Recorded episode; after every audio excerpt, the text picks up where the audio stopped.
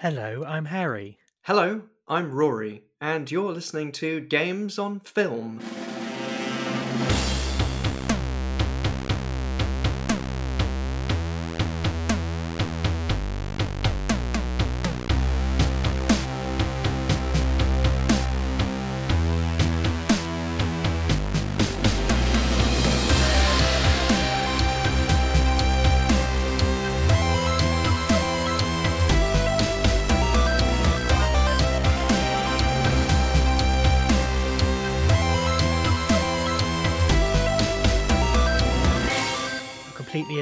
I said hello, I'm Harry, I, I was I was gonna say it in a like Red Queen sort of voice, but then I I kind of chickened out. I was gonna go, hello, I'm Harry. But anyway, we are here, ladies and gentlemen, at the end of an era. This is Resident Evil, the final chapter. It's a little bit emotional, I think, Mm. because when we started this podcast, we kind of thought this is going to be basically just Resident Evil and Pokemon movies. Mm. And we found out obviously there's a lot more to video game movies than just that. But it's always been a kind of like, you know, it's like riding the sort of crest of a wave, like peaks and valleys, and just the undulation of our podcast. There would always be these little milestones it'd just be, and now another Resident Evil movie, and now another Mhm. Pokemon movie, and now a Resident Evil movie, and a Pokemon movie. And everything would kind of rotate around those um, two big franchises. Yeah, the difference is they haven't made sort of 22 Resident Evil films so far.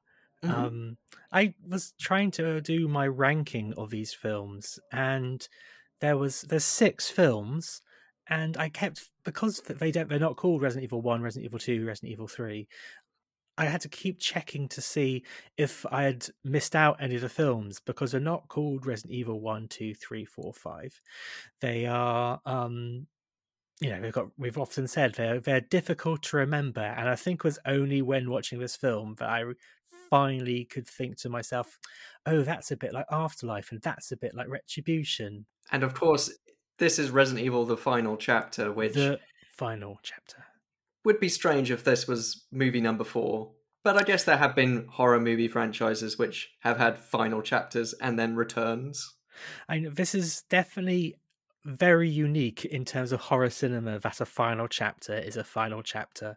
And I know there's going to be some wags on Twitter. That's what they're called. I'm using 19th century language to describe Twitter. But there'll be some wags on Twitter saying, Oh, so I guess the upcoming Resident Evil movie, I think it's called Resident Evil Raccoon City, it proves it's not the final chapter. Well, that's a that's a reboot, man. That's a reboot. Yes, of course, there's the new Resident Evil movie coming out later this year. Um, and we also have three Resident Evil animated CG movies um, to get through as well, with a bunch of other confusing titles. I keep on forgetting which one's which of those. There's, of course, Resident Evil Infinite Darkness, the CG anime series, which ties into those three movies as well, coming out in July, I believe. And there's also the live action Resident Evil Netflix series. So we're not exactly going to be starved for Resident Evil content going forward. But it is definitely um, bittersweet goodbye to the Anderson Jovovich Resident Evil saga. Yeah, I think it's appropriate that we're doing the final chapter now before I think things are kicking off into high gear for the 25th anniversary because there's not going to be no more Resi content. Is we got a full dish. What does a full dish mean? A full menu? I don't know. a, hefty serving of Resident Evil in the form of the new installment. I think we did an episode when it was Resident Evil 3 remake came out last year, but um, at the moment the new release is Resident Evil Village, which uh, is Resident Evil 8. I think it's just called Village Resident Evil. It's one of those things where you know you can call it three or four different names. I think everyone's just going to call it Resident Evil Village or RE8 or whatever. I mean, I don't know much about this game because I follow the series a little less closely than you. As far as I gather from the internet, it's about a tall lady who steps on you. I think everyone wants this lady to step on them. I think that's um, fan fetish. Um, I don't know whether Oh. she actually does step on you. She's just really tall. She's like nine foot six. Sure. Um, but Is it think- her legs or her body or I guess she's tall all over. yeah, Resident Evil tall all over is the it, would be it'd new be title. It'd be strange if she had seven foot legs and a two foot rest of her.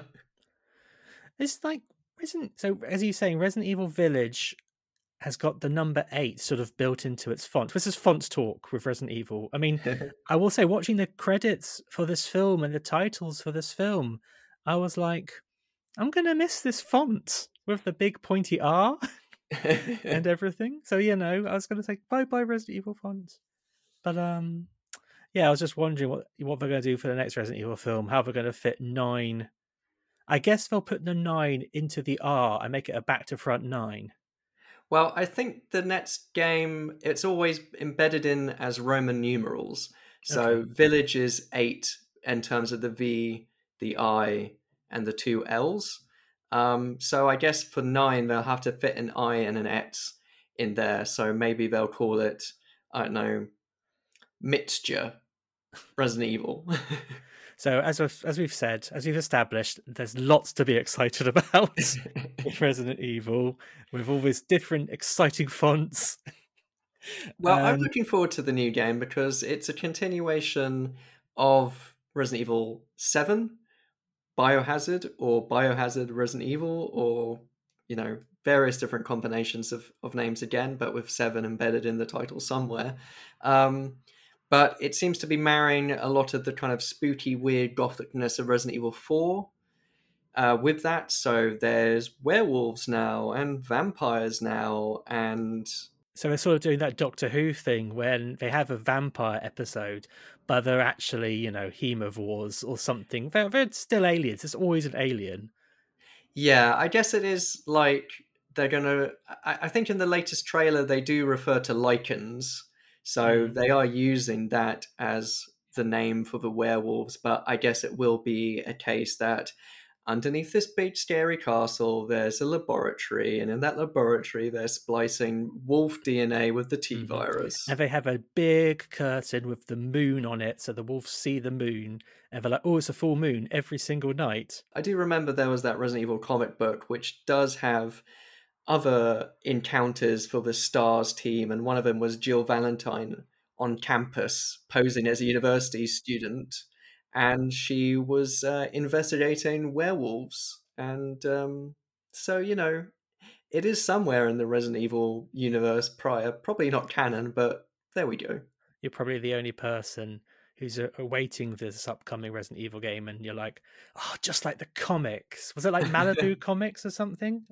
I can't remember. Just like the '90s comics with with no swearing but lots of blood.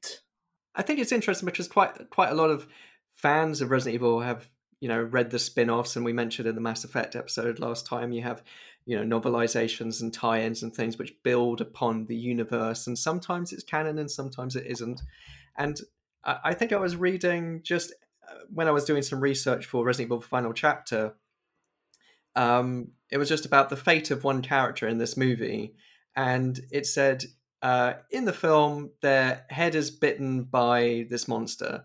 In the novelization, however, the monster merely tears off the skin of their head and they are screaming, clutching at their skull face, bleeding to death instead. And it's just like, that's nice.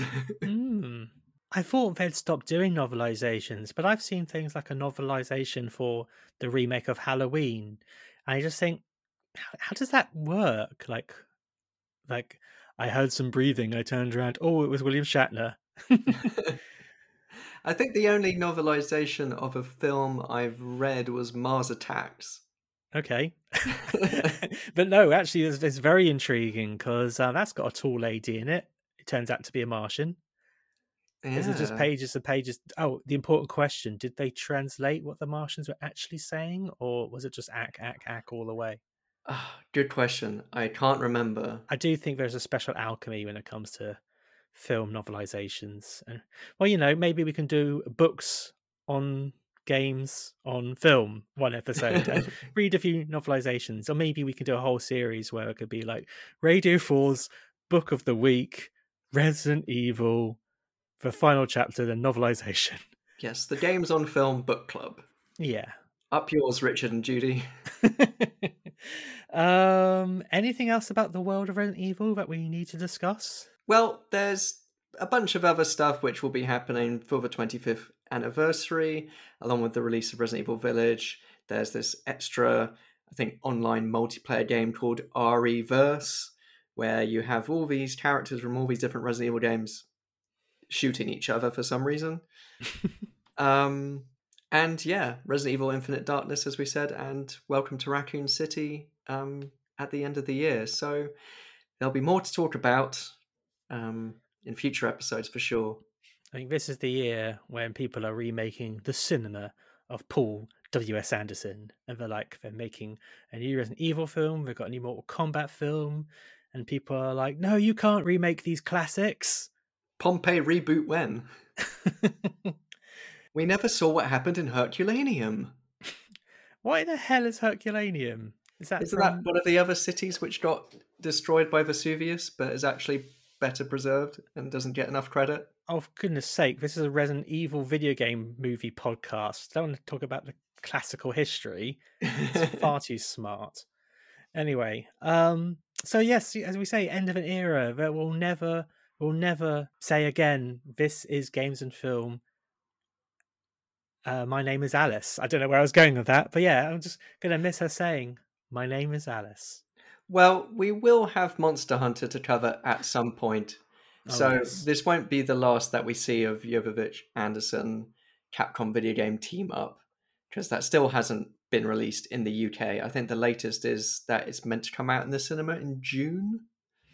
Hmm, but I've been, been refreshing hey, that the Cineworld listings page every hour of every day until it appears.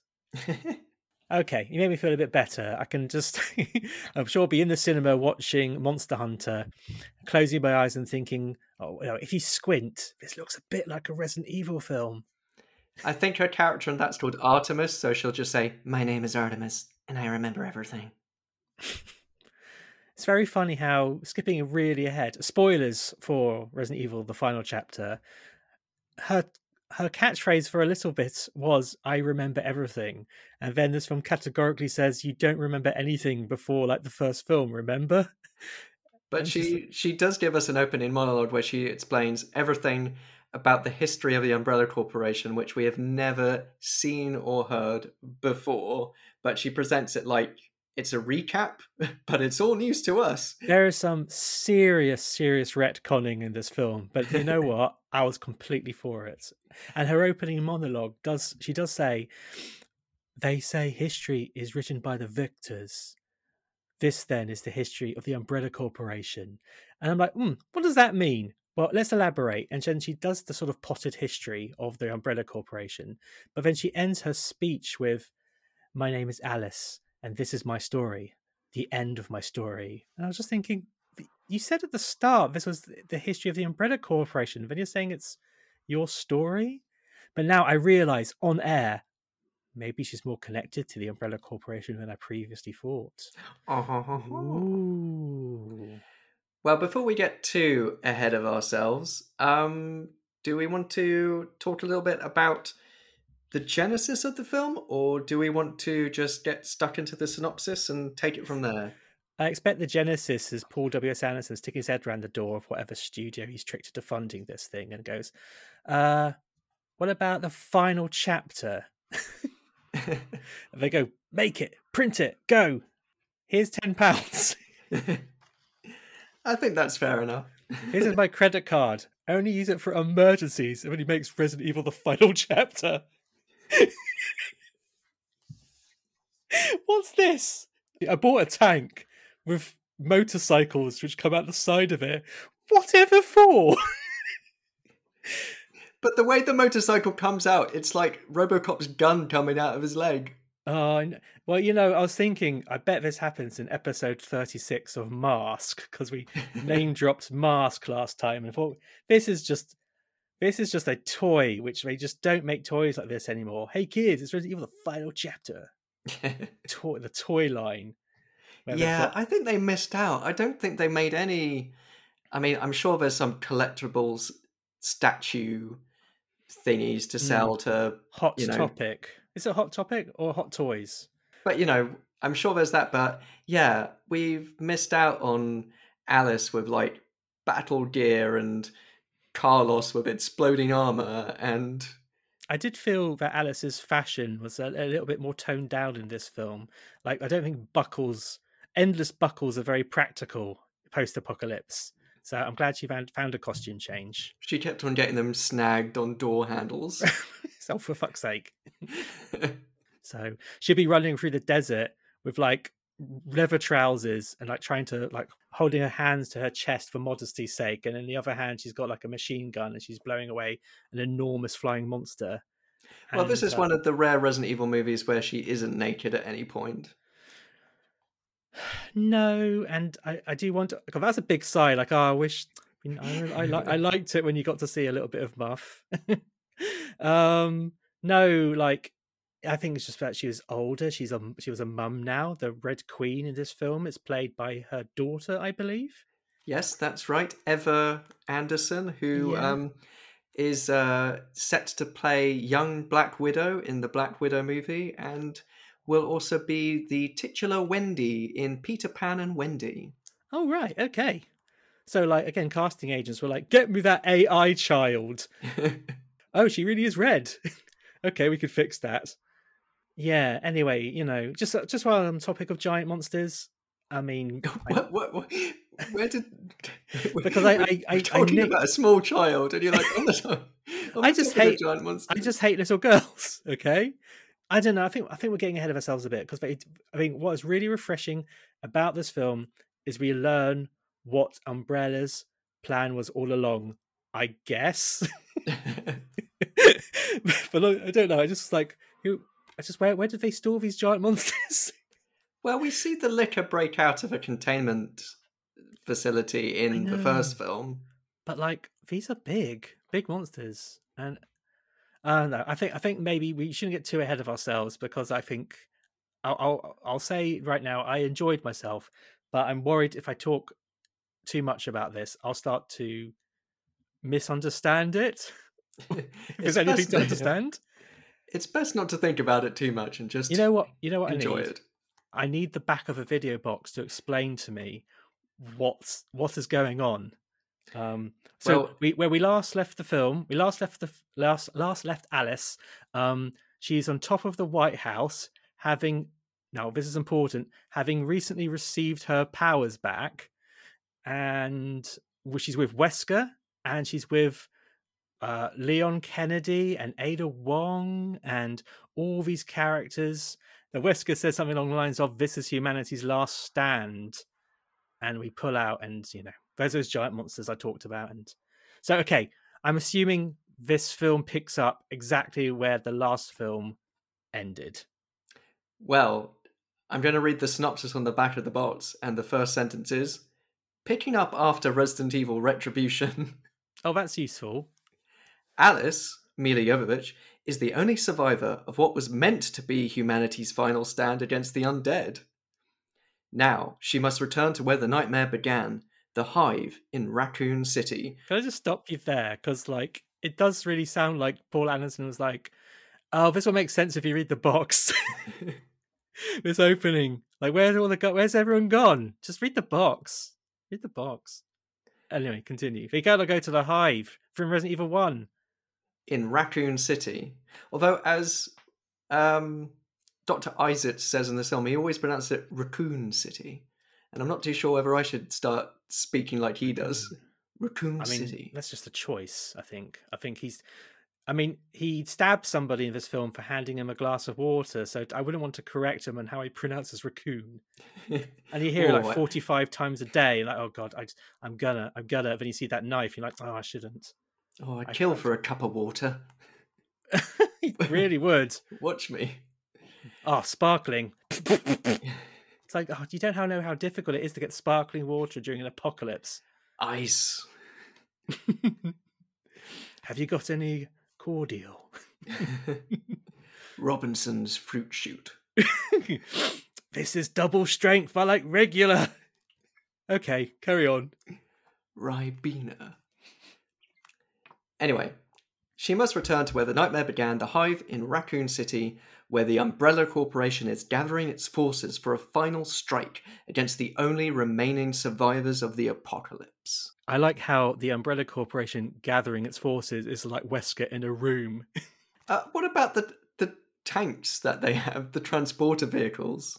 Oh, but they they said in Raccoon City, Umbrella's gathering its forces. Yeah, they're heading there. I mm, okay, okay, Mister Synopsis writing person. I grant you that. Well, the front of the box says the most successful video game based franchise ever, a quote from Forbes magazine. Mm. Which is That's fairly facts. true. If you don't count. Pokemon, possibly. Well, I don't know. How much money do Pokemon movies make? I think they make quite a bit in uh, in Japan. Forbes doesn't care about the Japan, Japan, Japan takings. I don't know, but no, we've said this before, and you know, this is a good time to sort of tie a ribbon on it. You see, you're watching this movie. Resident Evil's been a fantastic success as a film franchise. Again, its its um, quality in terms of the films is is debatable, and certainly uh, when put against And we what- debate about them. and what fans want from an adaptation. But you know, I was again watching this film with my woke lefty head on, thinking this is a film where like a an older woman and like two other women are like taking charge and you know we said this before like Jovovich is like an action star and yes she's she's got this very narrow sort of series of films basically films directed by Paul W.S. Anderson although I watched her in Hellboy that Hellboy reboot with um Dad Bod in it. What's his name? David Harbour. David Harbour. You know, it was. I mean, this is one of the worst films I've seen at the cinema, to be honest. But Milla Jovovich was was all right in it. She's pretty good.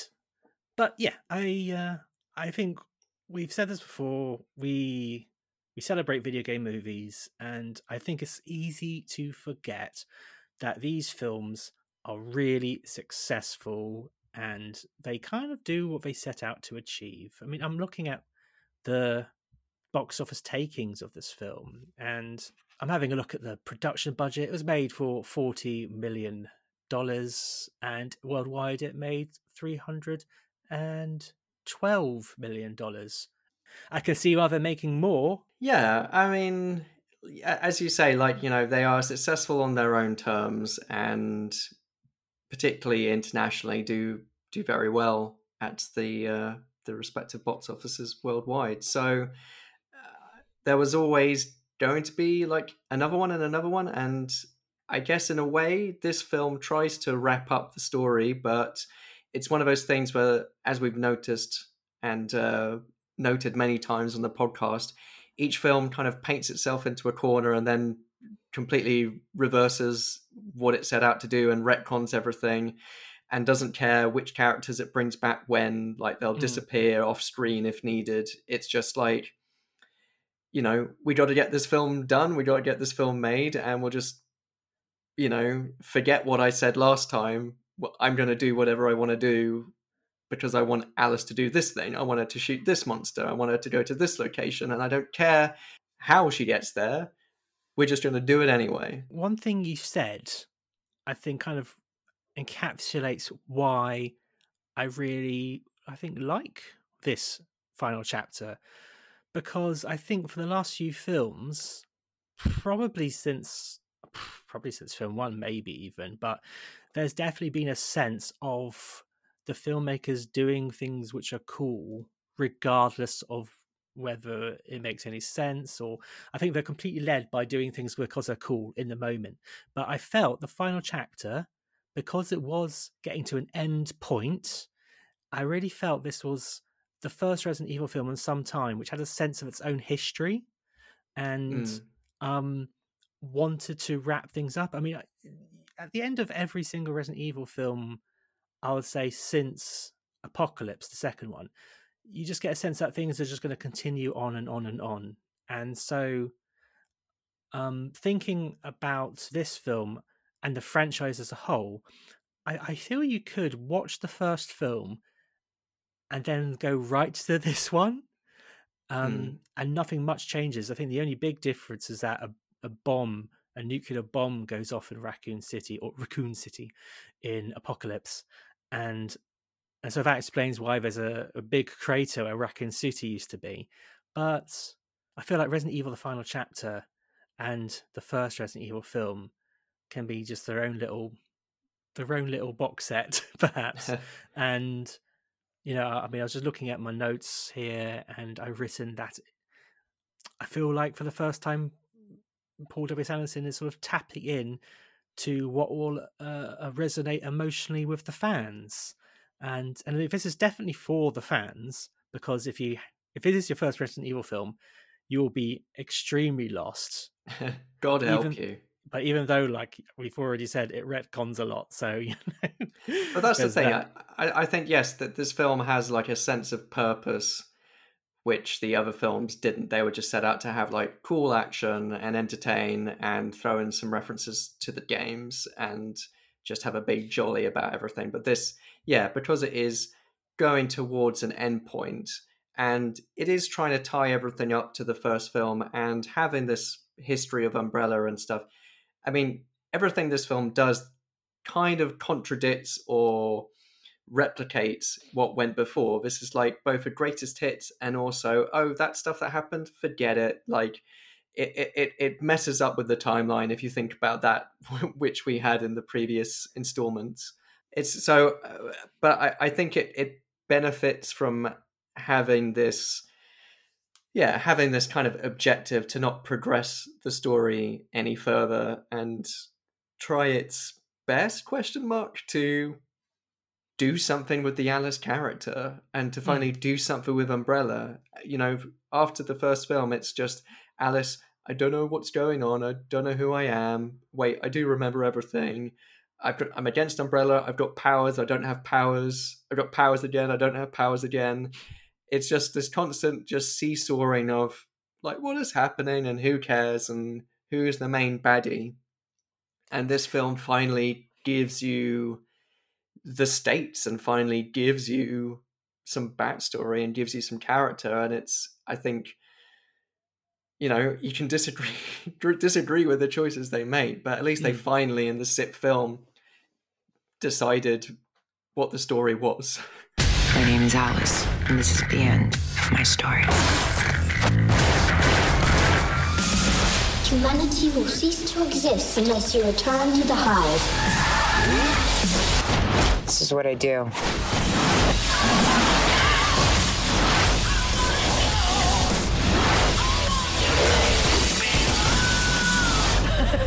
that all you got? Because if it is, I'm gonna have to kill you. in the start of the film, we meet um, Dr. Isaacs again, who I think we last saw as a sort of big armed monster. He's got like a nine a nine foot arm, and he's killed to death. And but we see him now in a flashback. No, I'm gonna. I'm just trying to think of how to position this. Basically, he's mates with Wesker. I kept thinking about how I would love to see a peep show style sitcom with Dr. Isaacs and Albert Wesker. And you know, they're hearing you, you can hear their thoughts and it's all done in the first person. They And, you know- definitely they definitely have like this snarky old married couple relationship. Hmm. They're very sort of sarcastic um, with each other, and like the obviously like Isaacs is the boss, and West is kind of his lapdog, but there is It's- like a slightly smirky tension between them. I mean, I think what we'll do, I think it'd be easier to just talk about all the flashback stuff rather than sort of dancing around everything. So we have this flashback, and it's it's like in the in the before times. So what, like two thousand, maybe? And yeah, as we established, Doctor Isaacs and Albert Wesker, they do they run Umbrella? the reason why I'm always ending this with a question mark is that you said that Albert Wesker was a lackey, but he is absolutely established to be like the head of Umbrella in like what in, in like two of the films. And yeah, I mean, he's a lackey to Isaacs. I suppose. I mean, again, At least in this film, like the way they characterize him, him because they characterize Yes. Wesker different in each movie. But in this film, they do Yeah. have that kind of relationship. I mean, do, do you remember how one time Claire Redfield and Chris Redfield unloaded their entire guns into his face? yep. And then in this film, he he get he traps his foot in a door. yeah. he, he traps his foot in the door, and that's what stops him. I mean, it could It's- be another clone. That's just- the thing. It's like clones, clones. It's like Oprah Winfrey. You got a clone. You got a clone. Everyone's got clones. Yeah, so in this opening monologue, Alice is giving us this history of Umbrella, which has not been mentioned before. And we find out that one of the founders of Umbrella was Professor James Marcus, who's a character we have not encountered, but the name Marcus, James Marcus, appears, I think, first in Resident Evil Zero as a founder of Umbrella. And he had a daughter called Alicia, who was afflicted with this uh, premature aging, wasting disease called progeria. And in order to combat that, he developed the T virus, um, which is kind of exactly what happened with Dr. Ashford with his daughter Angela in Resident Evil Apocalypse, but I guess couldn't get Jared Harris again. That was like five films ago. God.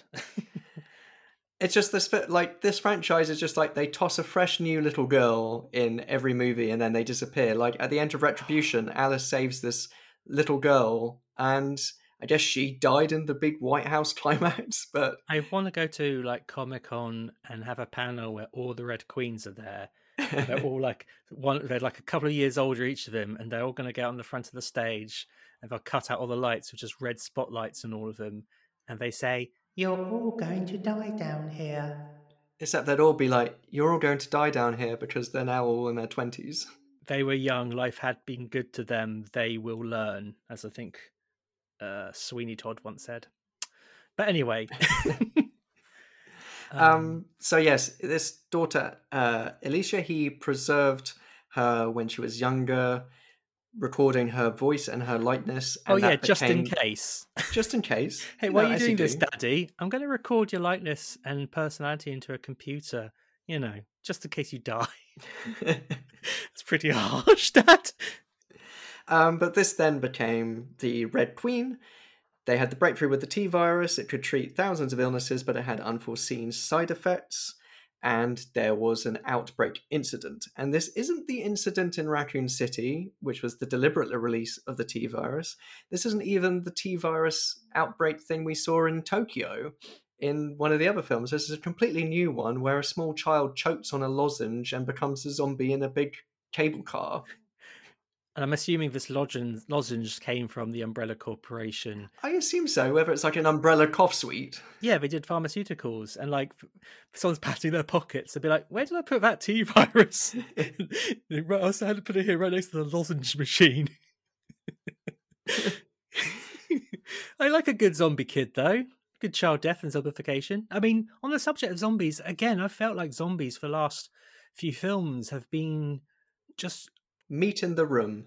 they've been meat in the room. There have been zombies, but it's always felt like they they're not a threat. And I just got a sense, especially at the siege, that zombies were a bit more of a threat again. I mean, they've they've fully transformed into running zombies, so I guess that's a shame. I guess they've stopped. There's not many people to eat, so they've lost weight. now they can run really fast.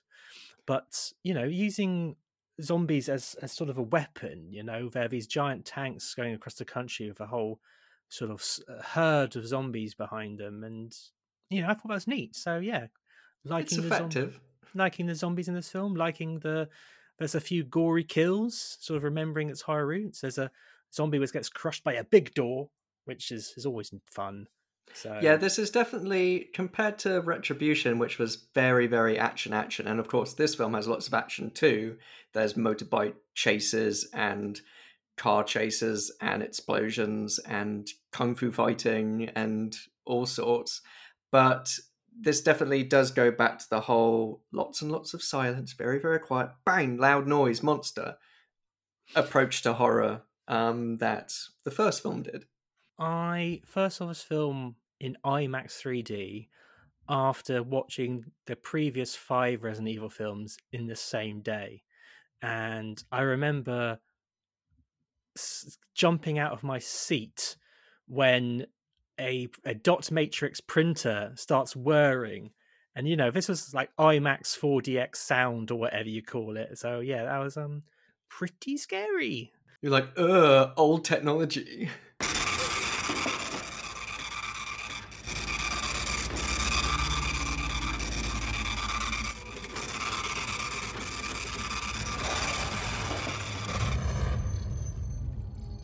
You come here to gloat? My satellites show there are 4,472 humans remaining on the surface of the Earth. They will cease to exist in under 48 hours. What do you want from me? You want me to say that you've won? You've wiped out humanity. No, quite the opposite. I want you to stop me. To stop me. I want you to stop me. Did you notice just how little slow motion there was in this film? I think my eyes finally reached normal speed again after the last movie to finally watch something in regular motion. No, but seriously, the last few Paul W.S. Anderson films, they have so much slow motion. And I think we've mentioned this before. It doesn't, he does it because it looks cool in his head, but it drags things down. And it got to a point with the last film where we're having a slow motion fight, and then we cut to somebody underwater, which is also in slow motion. But I noticed during like the big siege of the building that there hadn't really been any slow motion, and I watched and I watched and I watched, and it like there's so little slow motion it's unreal it's only used like a normal filmmaker might use it just to just extend some slight moments of horror and things so i think that's why i feel this film moves at a much better clip i'm not like rolling my eyes every time someone shoots a pistol and we slow mo go into the bullet casings you know Yeah, they didn't do that this time. That was like their thing for like the past four or five movies. Anyway, uh, instead of slow mo, they have so many edits during fights. You mentioned that kung fu fight. It's kind of like Liam Neeson climbing a chain link fence in Taken Three. There's an insane amount of editing. Yeah, and I th- I think uh, like because we watched it together, I mercifully didn't watch all five films prior to this one before watching this, but I think I I I could follow the action better this time because I think we watched it in 3D in the cinema and I didn't watch it in 3D this time and it was you know that this the reason why the 3D works in the cinema for the slow motion stuff is because you can take in all the action better and all the quick editing in this is just like good for watching it at home and not in 3D because you could it's lots of quick edits but at least you can kind of make out what's happening but forget about it if it's in 3D because it's just like a blur at that point. Anyway, we're still on the flashbacks, aren't we? So Wesker and Dr. Isaacs murder Marcus, right? And with a plastic bag. It's not even umbrella branded. No. And he just sneaks up behind him. Sort of meanwhile, like the daughter is is on the staircase. He actually is she's within hearing distance. And then Isaacs takes the girl Alicia under his wing. And I'm just like, oh you're I can imagine Isaac's going, Oh, your father and I were just talking and the girl's like, but he was saying Says, oh yeah, he, he's just doing an, an um, hilarious impression of a man being suffocated. Yeah. We were just talking and he strangely suffocated Yes. mid conversation. Must have swallowed his tongue. They call the police, and then it's just as the police arrive, they hear the sirens and the lights outside, and then Wesker's like, "Oh wait a minute, it's going to look a bit suspicious if he's got a bag over his head." it's Oh. not exactly Hitman, is it? He was doing autoerotic asphyxiation. Where are you? Oh, we're watching him.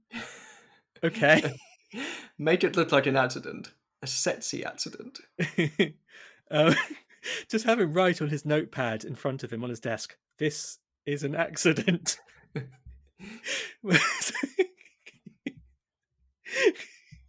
I'm just imagining someone like accidentally dying but taking the time to write out what's happening in longhand. But anyway, After the T virus was released, a secret file was uploaded to my data stream. It was a recording of a meeting of the Umbrella High Command, dated 17 months before the viral outbreak occurred. We're here today not just to talk about the future of this company, we're here to talk about its destiny. We're here to talk about the end of the world. We stand on the brink of Armageddon, diseases for which we have no cure. Fundamentalist states who call for our destruction, nuclear powers over which we have no control. And even if we navigate these dangerous waters, we face other, even more inevitable threats. Global warming will melt the polar ice gaps within 80 years, flooding 90% of all habitable areas on Earth. Unchecked population growth will overtake food production in less than 50 years, leading to famine and war. This is not conjecture, this is fact. One way or another, our world is coming to an end. Now, the question is will we end with it? What do you propose? I propose that we end the world, but on our terms. An orchestrated apocalypse. One that will cleanse the earth of its population but leave its infrastructure and resources intact. It's been done once before, with great success. The chosen few will ride out the storm, not in an ark as in the book of Genesis, but in safety, underground. And when it's over, we will emerge onto a cleansed earth, one that we can then reboot in our image. And just how do you intend to achieve this? The means of our salvation are already at hand. I give to you the T virus. You released it deliberately. When this recording was uploaded to my data stream, it created a conflict in my programming. I was created to serve the Umbrella Corporation, but I was also programmed to value human life. Dr. Isaacs allowed the virus to escape. He murdered over 7 billion people. My programming will not allow me to harm an employee of the Umbrella Corporation. I am powerless to stop Dr. Isaacs, but you are not. So the only other flashbacks we get though is a little bit later on. Because I don't think it's any surprise to learn that little Alicia is Alice, or more accurately, she is the the DNA. It's Alice is a clone of Alicia, right? Mm-hmm. And Alicia grows because she has this disease which makes her really, really old. She ends up being Milla Jovovich in old age makeup. I mean, she looks like forty or something, and um, I can say that because I'm still in my thirties.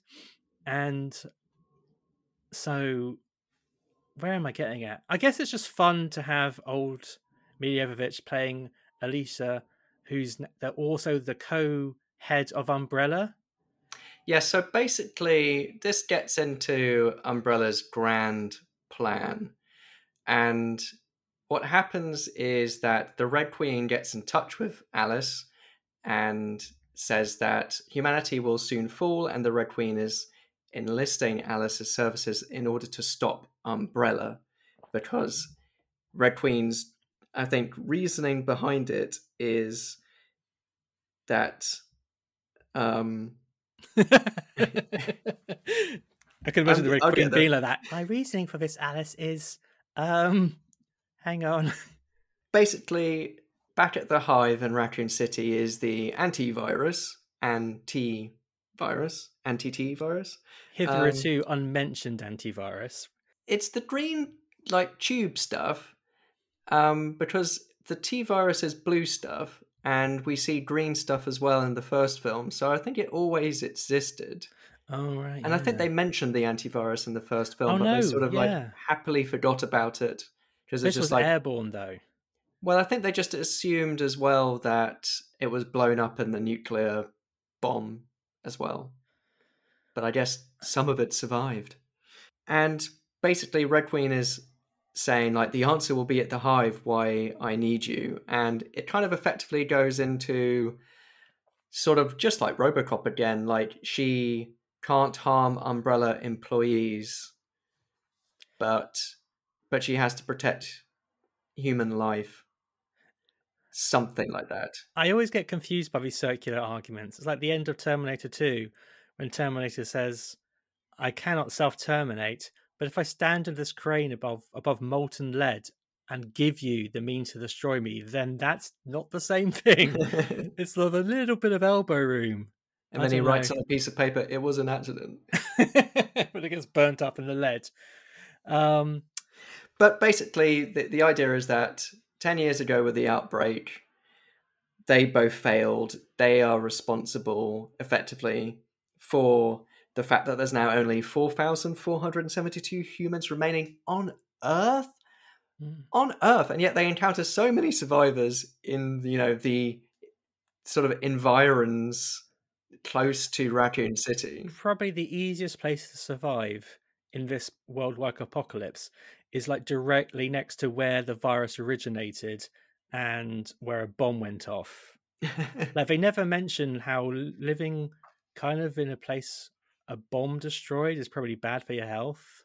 Like I kept, I- oh, I've seen so many films like this where like they're in an irradiated wasteland and like a big plot point is to have like anti-radiation pills and i kept waiting for the moment for the whole boring subplots where they have to find radiation pills or barter with radiation pills and no everyone's just radiation proof i guess bottom line umbrella is going all noah's ark and it's wants to destroy the entire world and restart it and again they think the best thing to do the best way to do it is to set zombies on the loose. I don't know. It's it's crazy because this whole dimension has not been mentioned once, and then all of a sudden, the Doctor Isaacs character just emerges as this religious nut Yeah. who, in this grand speech, which has been uploaded to the Red Queen's database and reveals the secret Umbrella meeting, he mm-hmm. kind of hilariously posits that the world has become oversaturated, global warming, overpopulation. We can end the world on our own terms. And he sort of says it's happened once before, and then he taps the Bible. it's and then Oh. explains that, but unlike last time with like a great big flood, we can do it. We can kickstart the apocalypse on our own terms. And it's it's it's like that bit in the Omen Sit Sit Sits, the Omen remake, where the start of the film they give the Pope a PowerPoint presentation all about the Book of Revelations. like, like the Pope needs to know what's in the Book of Revelations. Oh, by the way, Il Papa, do you know about the Antichrist? It's like, yeah, I'm the fucking Pope. he thinks Revelations is like the appendices in the Lord of the Rings trilogy. He doesn't bother to read all that stuff. Oh yeah, that's ancillary material for I I've technically not finished the Lord of the Rings because I don't care like the line of kings of the men of Numenor or some such bollocks. Um, I don't know if I sound a bit like a Thanos apologist though, in that I was listening to his speech and I thought "Yeah, I kind of I kind of get it. It makes sense. Start again. I think it's probably because it's delivered with the delicious Mm. golden throated relish of Iain Mm. Glen. And we've we've I think we've we've come out as Iain Glen appreciators. And I think the thing is is that we like a good video game movie villain. And I think he gets overlooked amongst you know, you have your Titans, you have your Raul Julia as M. Bison, and you have your Cary-Hiroyuki Tagawa as Shang Tsung. Give me another. Uh, Robert Patrick in Double Dragon. Okay, granted. Okay. Um, but I think pound for pound, with both Lara Croft Tomb Raider and appearances in three Resident Evil movies, and I think he delivers some of the juiciest stuff that we've ever seen. And I think even though he only appeared very briefly in, in Resident Evil Apocalypse, and he was the main villain in Resident Evil Extinction, and he had his moments there, particularly when he gets bitten by a zombie and goes, "Oh God!"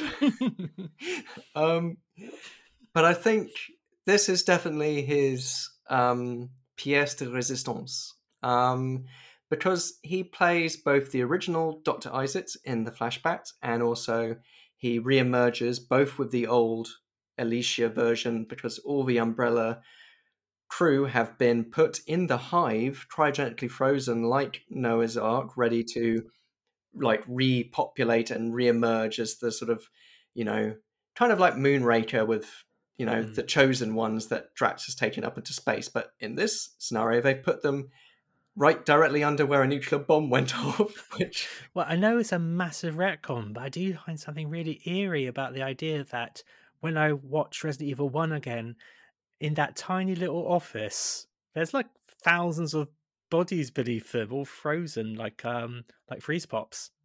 You know, when you cut off the top and start sucking them out. that's how they were going to get them to the surface. Um, but yeah, that's that's the thing. It's it's this whole thing where suddenly it has it it adds this thing which was never there before. And I don't know what the Bible says about cloning. I don't know what the Bible says about experiments and creating monsters. Um, it seems weird that it's just like, how are we going to, you know, like they could have done a flood. They could have done. I mean, uh, like in the third film, Resident Evil Extinction, the T virus wiped out all water. I mean, if that's the property that it has, they should have exploited that more rather than just, oh, let's just, um, I don't know, make a really angry dog. I don't know. I think just maybe, you know, Albert Wesker and Isaacs, they're having a sleepover. Um, they'd made some frozen pizza and they were like watching late night telly and um, they were passing like a joint and things and they were like saying, What's your favorite apocalypse? And I, um, flood. Like, I like zombies. Let's do zombies. and um, then they made a T virus which looks just like Mr. T cereal. I just well, I, I love I, how it's just big T's floating around the arteries. I think I, I think it's more they discovered the T virus and then they realized these are the unseen side effects and we can use this to do this big apocalyptic plan. I think it was more just like, oh, well, oh. we got this now. Oh, I guess we could just wipe out all of human life. Oh, but the flood team was ready to go. They had their special machine to control the clouds and drown the world, but no. But then they realized Sean Connery and the Avengers had it. yeah, they sold it off to Sean Connery in the original The Avengers movie. Yes, original and some would say superior. it boggles my brain that we've got Ralph Fiennes in a, a new Kingsman movie rocking a bowl hat and a uh, umbrella again, and then right after that trailer, you see a trailer for No Time to Die. And it's like, go get out of my face, Ralph Fiennes. Has Ralph Fiennes been in a video game movie? Um, not yet. He's playing Knuckles in Sonic 2. I mean, Lego Batman is, oh, I guess, kind mm. of. I mean, it's derived from Batman and Lego, but kind of Lego Batman the video game ish. I don't know. Grey area.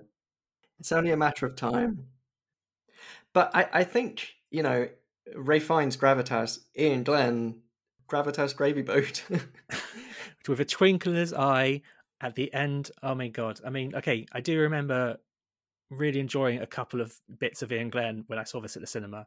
Um, and at the end of the film, so he so, so the real Dr. Isaacs emerges, presumably having no knowledge of Alice's actions throughout the last five films, but seems to be really chummy with her, seems to know everything about her. And he has also got this sort of is it like combat predictive algorithms? So he can basically Sherlock Holmes a fight. So just like in the Guy Ritchie Sherlock Holmes films, he he sort of ha- he imagines several scenarios of how to kill Alice, and at the very end, he kills her dead and drinks a whiskey and there's like a twinkle in his eye. I I feel like there's a suggested wink to camera. It's just as Martin Scorsese would say, it is cinema. It's amazing. It's it's basically like a, a fighting game, and it's like Doctor Isaacs wins. You know, the Mm. same kind of like. And the thing is, because you have this thing where like Alice is like predicting, is it going to be the ice pick? Is it going to be the decanter? Is it going to be the fountain pen? And It's he's like just basically again. Yeah, and he's basically just like looks at her, imagining what's going to happen, and he's like, "No, no, no!" Like, like every scenario, I am gonna kill you, basically. And there's like no reason for it. He basically just says, Yes, I'm the original frozen along, aside from a few technological upgrades. It's just like, why? like, you'll need this in your new dawn of purified, reborn Earth. It's just like, oh, before you freeze me, can you just put like digital fight software in my uh, contact lenses? Thank you. The other bit I really enjoyed now I laughed for a full minute when this happens because because Iain Glen fighting a lady in a video game movie usually doesn't end well for him, um, as we saw in Tomb Raider. In this film, he knife fights Alice atop a giant tank, and there's a sequence on top of a tank which really reminded me of Indiana Jones: The Last Crusade, um, except there's lots of zombies. and his arm, his hand gets cut off by Alice, and inside the tank later, he goes, Oh, Jesus. And when I saw this in the cinema, I laughed for a full minute. There was something about, because there's something just about the intensity the entire scene, because there's zombies. That's when she jumps on the motorcycle and drives away, and the tank's firing rockets at her, and she's sort of sidewinding away. And then we cut back to him going, Oh, Jesus.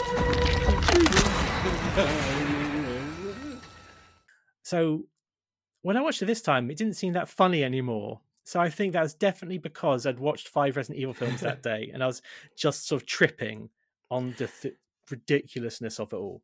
I don't know. I, I think the way he, I, I, I think so. The reason like she cuts off his hand because she needs umbrella employee handprint in order to use their special motorcycles, as earlier established. Although like we see the hand being eaten by a zombie later on and what happens when she needs to stop the bike? And she does at one point and then she gets off the bike and then she gets back on it and still can drive with it. So did she keep a finger or something? It's unclear.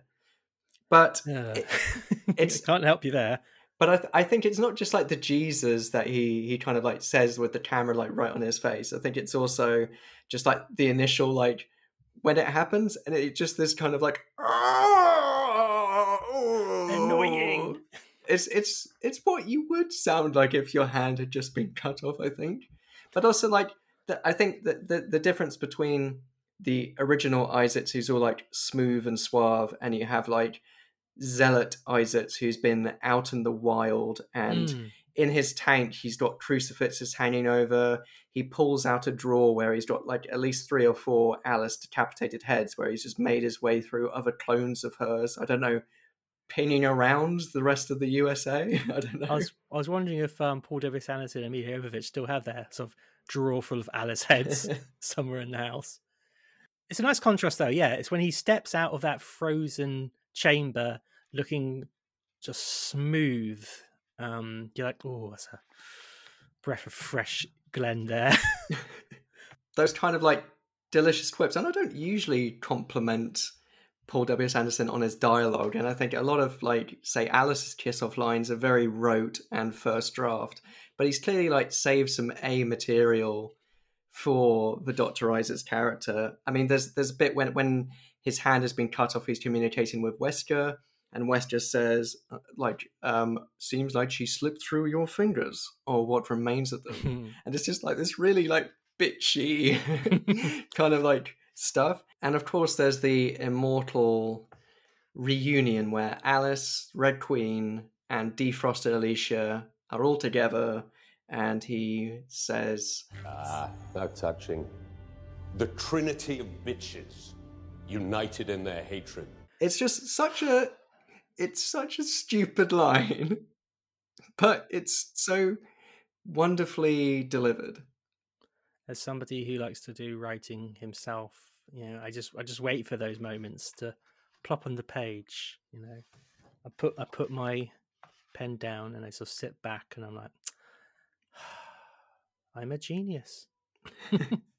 fair enough to be honest although i do like the setting of that room like Yeah, again like sometimes the design of these films is good sometimes not so much but as well as like obviously going back to the hive and you know seeing some familiar sights you know like that corridor. I think that's the only sight you really a grubby a grubby laser corridor and that, that Um, little room. Yeah, but uh, uh, I do like their sort of like their layer with the sort of water and the chandelier and the TV screens and and things. It's sort of like the the classy way you would do a you know terminal controlling the fate of humanity. Yeah, I bet the architects spent ages trying to think of uh, something else to call that room other than the lair.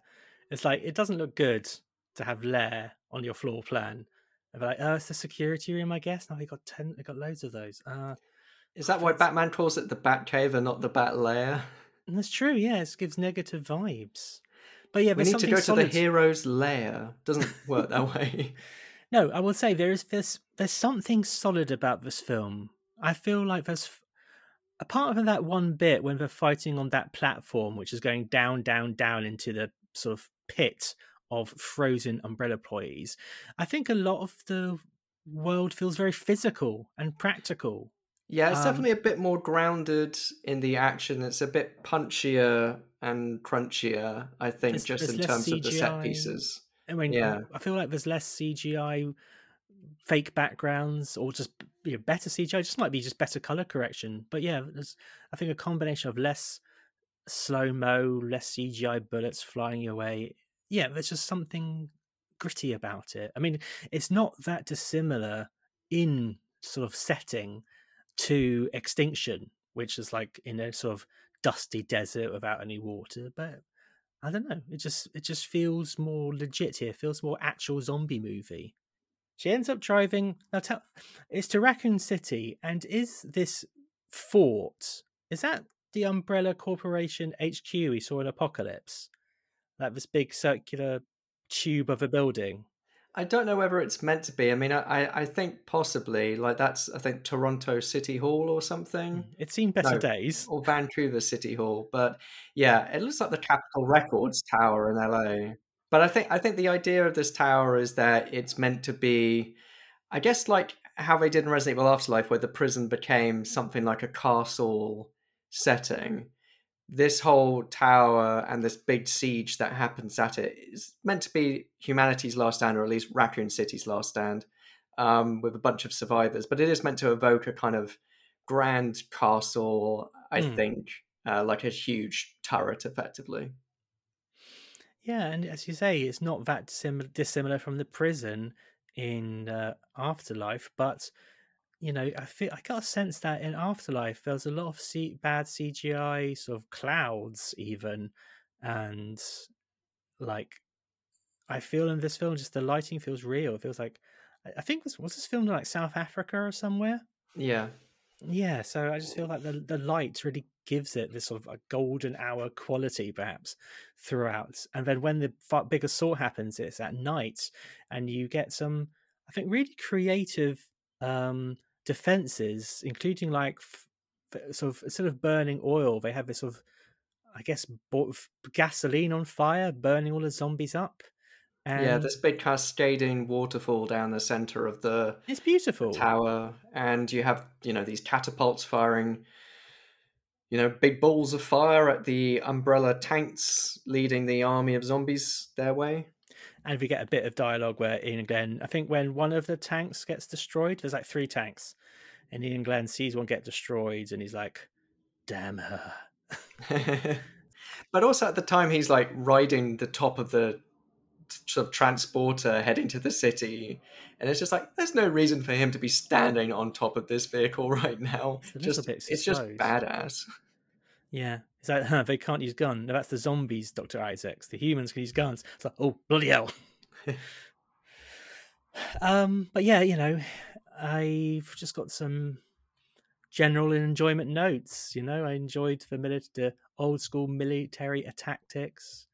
Alice has a well, Alice has a triple barreled shotgun in this film. And there's also a man called Razor who has pistols which are double barreled. And then later on they've got a torch. Everyone's carrying torches, which are like effectively four torches sellotaped together.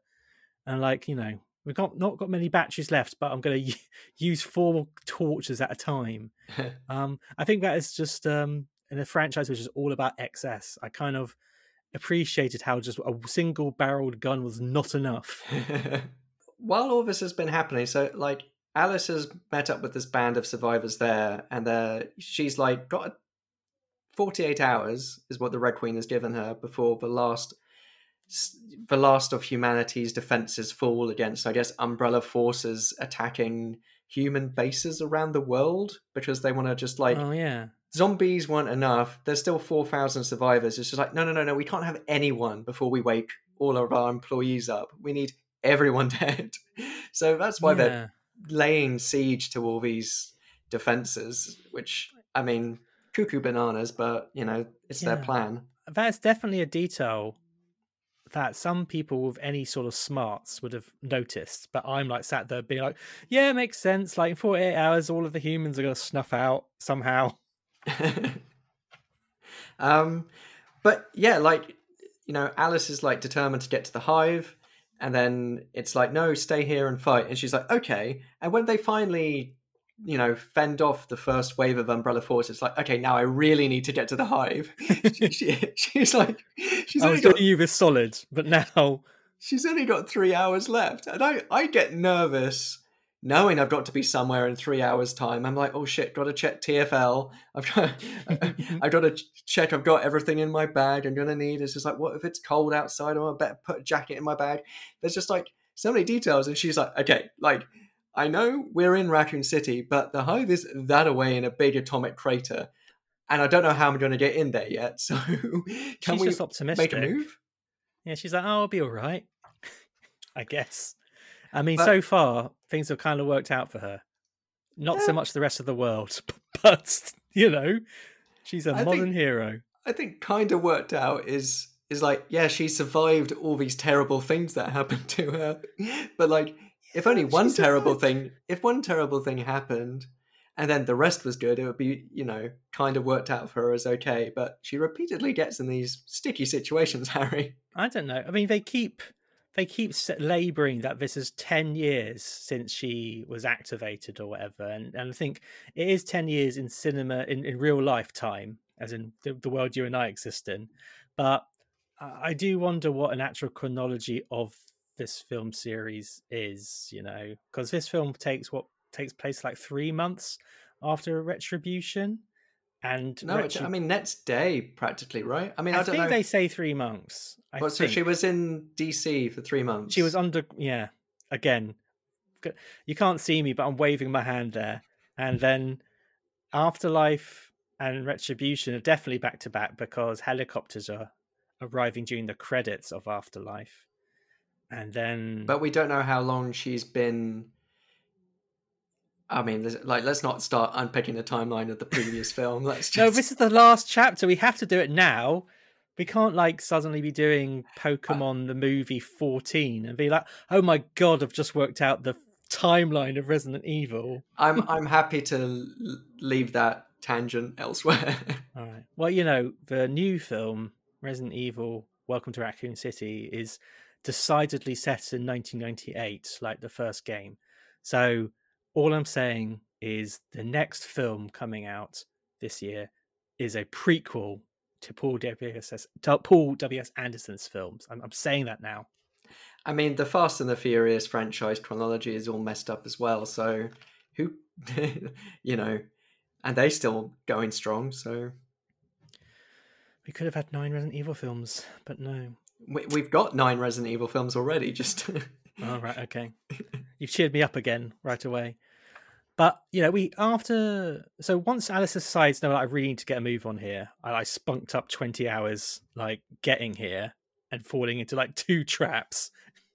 Um, there's this. I mean, just going to glance glancingly refer to us. There's a scene. I mean, she's got this crew with her. Red, Claire Red, Redfield is one of them. Ruby Rose, which sounds like a video game character, is another one of them. And they have this sequence of her going through like the ruins of of the crater, and I think they're attacked by these Cerberus. They're kind of like thick versions, thick with two C's versions of zombie dogs, and somebody gets killed. You know, they're being Yeah. picked up one by one. But you know, it's a sequence which again is filmed really well. I felt it was very threatening. Where it's like there's dark, it's dark. There's fog. There's shadows. You know. It's definitely uh, inspired by the opening of the first game as well, because we've had Mm. encounters with zombie dogs before, but the start of the first game has the team all racing to the mansion, and the Mm. dogs are chasing after them, and it's foggy and dark, and they can't see what's happening. So, yeah, it was definitely a, a direct inspiration there. But I kind of like the the reason why they're being set upon by zombie dogs is Wesker's control of the defense systems for the hive, and he's having a little Wesker whiskey, and he's basically just like release the hounds. I finished watching uh, the TV show Hannibal recently, which I enjoyed very much. And I won't go into spoilers about what happens at the end, but I think at various points they're coming up with plans to capture Hannibal Lecter, and they're always doing these plans while drinking whiskey. And I'm like, you know what? If you just weren't sozzled when trying to come up with your plan to capture the intelligent Hannibal Lecter, you'd get him a lot earlier, I think. But you know, it's like free thinking, loosen up, I be a little so. uninhibited, and some ideas will flow forth. But clearly, crap ones. I'm such a James Bond fan, but at the same time, whenever like M hands Bond a brandy, I'm like, while you're working, you know, this is this is important stuff. It's national security. You better not watch Mad Men then. Yeah, hmm, I'm going to avoid that. Don't want to start falling into some bad habits. I mean, like this sequence of events when they get to the hive, um, it rather reminded me of Cube because they keep getting booby trapped. They survive the dogs. There's a section of a turb- turbine where I think Ruby Rose gets turned into mincemeat. Yeah, she gets blended. Yeah. And I was like, not Ruby Rose from Orange is the New Black, formerly Batwoman, and I think she's in John Wick 2. Yeah, I think 2. But it's it's all kind of gets a bit sore because like Wesker's in control of all these little booby traps and having a right old laugh. So He's on his little tricycle walking, just like the little puppet. um I just got this image of Wesker happily on his happy on his tricycle. Uh, Carrie Yules is in another part of the facility, crying his little eyes out. maybe give him a little um, pinwheel hat as well. I mean, I talking about the base just suddenly. You know, there is a monster in, in here. Alice gets deposited into this uh, kind of lab, and we get a monster which didn't look entirely unlike a tyrant, like a classic tyrant from the games. Did you think that's what they were going for? Well, this is actually uh, so. This was a, a monster from Resident Evil Six, the Okay. only mainline Resident Evil game I have not played, um, but was released around about the time of this film. So this is called a Bloodshot, which is basically just another gribbly monster, but this one has red eyes and spiky teeth. You're still the only person I know who says gribbly, but I love it. It's a good catch-all term for video game movie monsters. Hmm. Did Wesker know he had that monster in his basement? I mean, some people have like mice, but he's got like a monster. It just it would creep me out a bit when. I mean, I'm assuming it was like a whole. I'm assuming that was a place that he knew a monster was in and it was all locked off. Considering in Resident Evil Afterlife he had big tentacles coming out of his mouth, I know. I don't think he really cares. I guess so. Again, what is that about?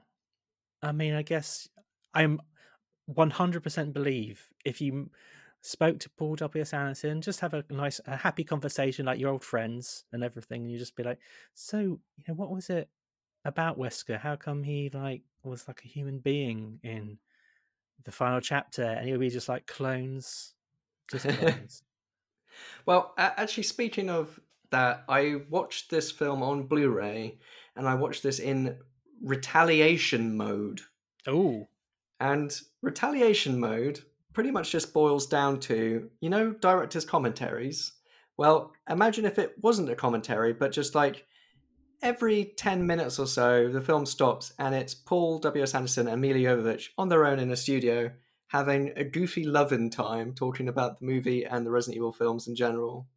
Oh, is it like being like you know the third wheel? I feel like on the sofa and like he's got his hand on her feet and she's like, "Stop it, stop!" It's But, not quite. They get sort of distracted and stop thinking, talking about the film. And then It's- someone gets decapitated. Then the picture pulls away. They're still there. They're still at it, and like she's It's- giggling. it's not that uh, intimate. Oh. Um, but you know, I mean, I, I I think it sort of helped my enjoyment of the film maybe a little bit because it's just like every now and then when the film was getting a little bit saggy or something, it'd just be them being like, "Hi," and then just like talking about how they think the zombies look in this movie compared to the other ones or i mean it was it's kind of light on really interesting or you know revelatory content but it's quite entertaining in of itself. But i have no idea why it's called retaliation mode apart from the fact that maybe retaliation was the original subtitle for this movie because they had to just keep on coming up with new subtitles before they ended up with the final chapter I was like, when you mentioned retaliation, I was like, I'm sure one of the films is called that. not Um, yet Not yet. I feel like we've done, we've just gone all over the place a little bit, but the film's a little bit like that. I don't mind. Um, we've not really talked about the characters so much, but they are kind of they are of no interest whatsoever. I guess the only significant survivor amongst them is this character Doc, who is Claire Redfield's boyfriend.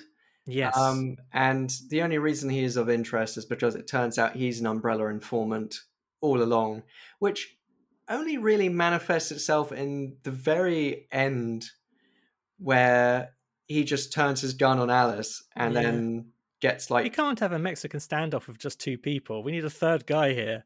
Yeah, because like the informant, I don't know, like he doesn't really give any information to Umbrella, I guess, which gives them the upper hand when it comes to the siege that takes place because they still fend them off.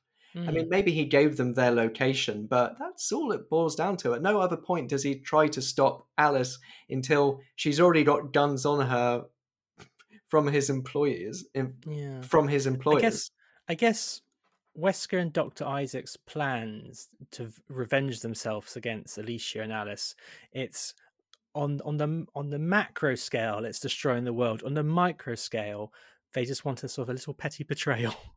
Um, but like, I mean, I guess he's he's Claire's sort of squeeze, so maybe Wesker's like, what I'm gonna do, I'm gonna orchestrate it so that Claire has lots of lovely sex with a man and then it turns out to be the man's a traitor and claire's going to be like well I, I got lots of sex i'm okay maybe How- do you- Yeah. do, you, like my plan i don't know I don't see where this fits into the grand scheme of things. the thing is like you're talking about dialogue earlier and we get to a point where of course um, doc gets gets the gun pulled out of his hands and he's pleading with claire not to kill him. And claire just goes i'm sorry and then shoots him. And like is she sorry? She didn't have to kill him? She could be sorry and like go. I don't know. I mean, I'm sure if like you got betrayed by a significant other, you know, in a kind of no consequence end of the world scenario, it's just like, yeah, I could shoot them in the face. Why not? Oh, Rory, that's really dark. I don't like that. and suddenly I'm like, oh, if there's no consequences, I'll shoot somebody. that's Rory. I love the purge. He'd, he'd do purge every day if he could. well, no, you can't do it every day because then it's no longer special. I guess so, yeah. Petition for a four day week. So four days working, one day purge, two days weekend. So the only other character who held my interest at all was, like I mentioned him earlier, Razor, who he's just this dude who speaks like he's in BBC's Merlin because he's like, we gotta go down here and we gotta go down there. And I couldn't work out if people like talked like that in real life or just in movies. That that actor, I've seen him in a bunch of stuff. He does a lot of British TV. I think I know him best, aside from this, from the Armando Iannucci shows, where he appears in a bunch of sketches. And no, like the actor Fraser James does have a naturally raspy voice. The bad seed returns. Or is it the prodigal daughter? Well, don't just stand there, come in. After all, you have only nine minutes to save the world. You're really him. First things first, I'm gonna need you to place your weapons on the floor. Why would I want to do that? This is what you're after, yes? The antivirus? The cure to all this? Well, there's only one vial. We're a half a mile underground in a sealed facility. I drop it here. The antivirus goes nowhere, and your hopeless dreams will die sooner rather than later.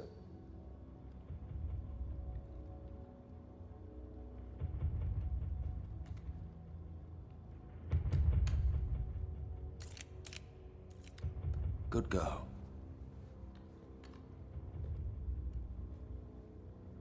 You're still armed. Yes, I am. Claire would be so disappointed. In a few minutes, Claire would be dead. Along with everybody else, you know. That's sweet. Sorry. My love. Move away from the weapon. And the detonator. Come on.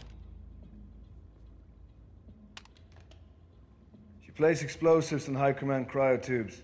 I'll disarm them. Thank you. You've done well, Doc. One thing we've not even mentioned about this final stretch of the film is sort of the big dilemma because Alice learns that there's this airborne antivirus which can literally save the world, kill all the zombies because they got T virus, but because she's got T virus in her, she's led to believe that it will kill her as well. And I think we've said before in earlier Resident Evil films how it doesn't seem to be really any stakes, but this is like a a goddamn stakes, man. It's like I'm gonna. I mean, I quite like being alive, but I need to save the world. Yeah, but she doesn't really wrestle with it herself internally. It's only like Claire who spends the whole film saying like, "You can't, you won't do it, you mustn't do it, but you'll die, you'll die." And Alice is just like, "Yeah, it's what I gotta do." And Claire's like, "No, you can't." And Alice is like, "It's what I gotta do." And Claire's like, "No, you'll die." And like, "It's what I gotta do." And thinking about it, I don't think they've actually been in each other's company for more than 24 hours. Because didn't they meet each other first in Extinction? And then they rushed off to um, what they thought was Arcadia. And then they spend a bit of time together in a prison. Yes, after her memory's been wiped of everything that happened in the previous film. Yep. And then they part ways off screen at the start of Retribution. Mm-hmm. Okay, I got it. Yeah. It's so just nice to see a familiar face. you know, it is as I say, it's nice to have some stakes, nice to have a dilemma. She needs to get to the hive. I thought there's going to be some method of sort of distributing the antivirus with a big hose, but all she has to do, you know, there's there is usually something to pump something into the atmosphere, but all she actually has to do is get this sort of sort of um chunky test tube and release it on the surface and it sort of immediately distributes across the world sometimes against the wind somehow. Yeah, I mean, it, you'd think in a crater, like it's a valley in of itself, Mm. so it's going to take a little bit of- longer to dissipate. Like, I don't know. It'd be funny if it just like stayed in this crater and just like went round in a big antivirus tornado and just just never left. I know how weather works. yeah exactly sort of the, the weather girl saying and coming in from the east some antivirus but she'll I was going to say she'd probably be a zombie, but she could be one of the 4,000. And she's spending her time doing the weather. she's got a felt board with pictures of clouds and lightning, and that's how she spends her time. And I'm not going to judge, but you know, Well, we had a weather person character in Resident Evil Apocalypse, so we did. there's past form. I think I think I need to make a list of all the careers we've seen so far, and um, that will be my list. it's like serves no purpose, a bit like a weather girl. Anyway, um, I guess it's just there's just more fighting in various locations, isn't it? It's quite fun to see the fighting in the laser corridor again. It's, it's like meeting an old friend. Yeah, but like the thing is, is that we've already had Alice versus Doctor Isaac in a laser corridor Oh, did that happen before. already? That was in Resident Evil Extinction I forgot that when they're in Yeah. the kind of like the Nevada version of the test facility where they bring a laser corridor again, and Doctor Isaac is in sort of like tyrant mode at that point, so Mm-hmm. it's a little bit different. And so yeah, it's like let's do it all over again, but this time grime. And in the retaliation mode, Anderson does indicate that like he, he, whenever he refers to the script he refers to it almost like he was the one who didn't write it and come up with these ideas it's just like oh i wrote this and then it's just like i didn't know how i was going to make it any different. Like it was just like so they go to the laser corridor and it's just like you know i did it again even though it was in the script. Like he gets this he gets delivered the script to me. It's just like oh what the laser corridor again? What am i going to do with this? And it's just like you're the one who bloody wrote it.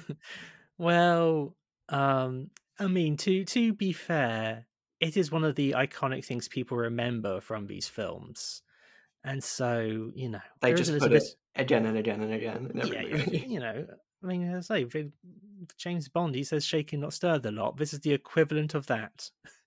the Well, in the in the script, Anderson did write uh, that this would then be. He didn't put any action beats in the script. He just wrote the greatest fight sequence in the whole franchise. literally I mean, I guess- what he said. yeah, and then I guess he just made it up as he went along once they got to set. I, that that kung fu guy who he had a sort of a proper kung fu fight with uh, Alice must feel really sort of bad because I love Iain Glen, but he's not a martial artist at all. um, and so all this time he's got the virus, antivirus in his pocket, and it's obviously very important not to destroy this antivirus while it's still underground. But Alice still decides to defeat him by putting a grenade in his other pocket. yes, and like he does this wonderful bit of like wiggly leg acting as the grenade explodes. I'm assuming it was not a practical effect, but you know, it still was a, a, gamble. and also making sure that you put it in the jacket pocket, which is not the same one as the antivirus. I know. Like when when she like slipped it in there, did she be like, "Oh, wrong pocket," stick it in the other one? At this time, Alice's fingers are also cut off, and you know things are getting real. You know it's a final chapter when actual bodily harm is happening. I think when she pulls the test tube out of the jacket pocket, it's got like a kind of metal cover, and then it like sort of retracts to reveal the antivirus. I feel Yeah. like that's like a CG thing they did in post, which is just like someone queried. So this antivirus can like, you know, you drop it from like a meter and a half onto the ground and it instantly breaks, but it can withstand an explosion. It's just oh no no no wait, there's like some metal casing over it when it's in Iain Glen's pocket, but at no other time in the film. I know. I mean, it's a wonderful prop. I think I mentioned this in our first Resident Evil episode. This sort of intertwining kind of helix esque virus test tube thing. But even in a metal case, I think it would shatter with a good shake, you know? But um anyway, you know, it's the final chapter. We we it'll be a real bummer if everyone died at the end. So Alice makes it to the surface. Claire will follow behind somehow. Um, and she gets there with the antivirus, but then clone Isaacs, crazy Christian clone Isaacs, appears, having brought an army of zombies with him, and he's all like, They're all for you, Alice. They're all for you. I brought them along. But like when clone Isaac sees original OG Isaacs, he just looks so crestfallen. It's so beautiful. And Mhm. he's like, I'm the real one, you idiot. Um, and Clone Isaacs just full on stabs the real one, saying, like, liar, abomination, filthy clone. um, but, you know, it matters not because then Clone Isaacs also gets eaten by zombies. yeah, I think I got a bit Um, confused there. It's it's all yeah. I mean, I mean, you got two Isaacs, so And at this surprising. point, Real Isaacs has had part of his stomach blown apart by a hand grenade, so neither of them are looking their finest. Um, but yeah, it's uh, it's at this point where the whole hive explodes because Wesker, who's had his foot trapped under a door, um, has been given a bomb uh, button to hold onto, and as soon as he releases, everything will explode, and taking with it all of the hives, and taking with it all of the umbrella uh, workforce who thought they were going to have a happy reunion on the Earth's surface, but have been fried in their chambers. you've reminded me there's just a wonderful line when I think Alice is approaching Wesker and gives Wesker the grenade to hold. And Wesker says, I should have killed you in Washington. And there's a pause. Alice goes, Yeah. and I just I just really liked that. yep. yeah, good good good acting. Good final hurrah from old uh, old Mia Um, and yeah, so uh, Alice drops the T virus, expecting that she will die as an army of the dead swarm around her, and uh, she falls to the ground. And it's at that point we think goodbye, Alice. I really kind of wish she had died. she doesn't really add much to the rest of the film, does she? Turns out, turns out, the Red Queen p- pretended that doing this would kill her because Alicia and the Red Queen needed to know she would see things through. But that still seems like a needless gamble. It's sort of what if she said, actually, no. Because I don't want to die.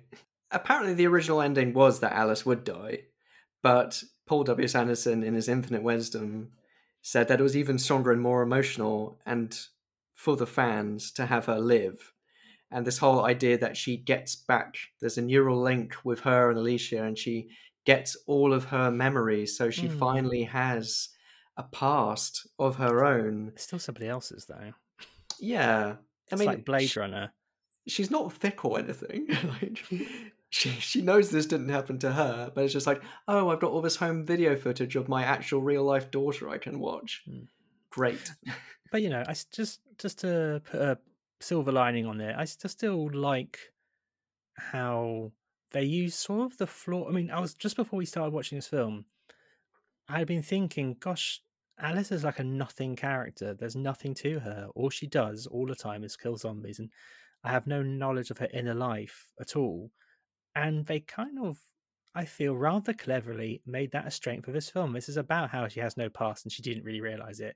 I know it doesn't make sense because, like I said, she keeps saying she remembers everything.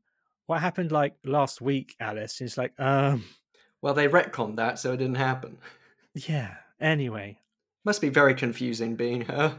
I uh, I am an easy mark though. I got a bit emotional, maybe because, as we said, this is the last time we'll be talking about Paul W. S. Anderson's Resident Evil movies.